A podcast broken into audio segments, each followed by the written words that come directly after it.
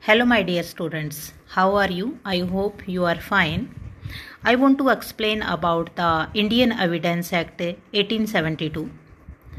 This act has contained total 167 sex- sections and total 11 chapters and 3 parts.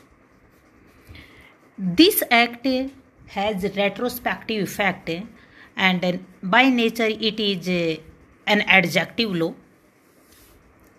It is used under the court proceedings.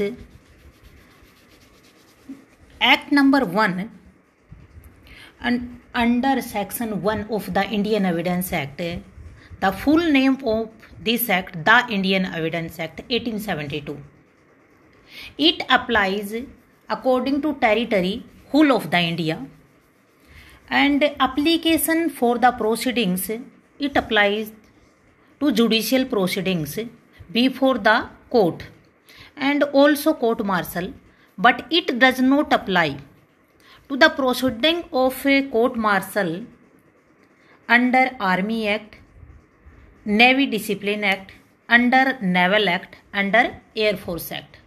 And it also does not apply to the affidavit which is produced before the court or any authority.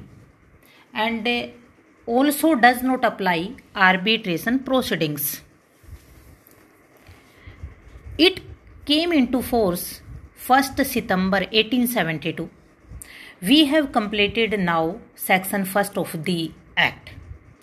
Second section it means section number 2 of this act has been repealed in 1938 now section 3 we will discuss in next lecture. Bye jai hind jai bharat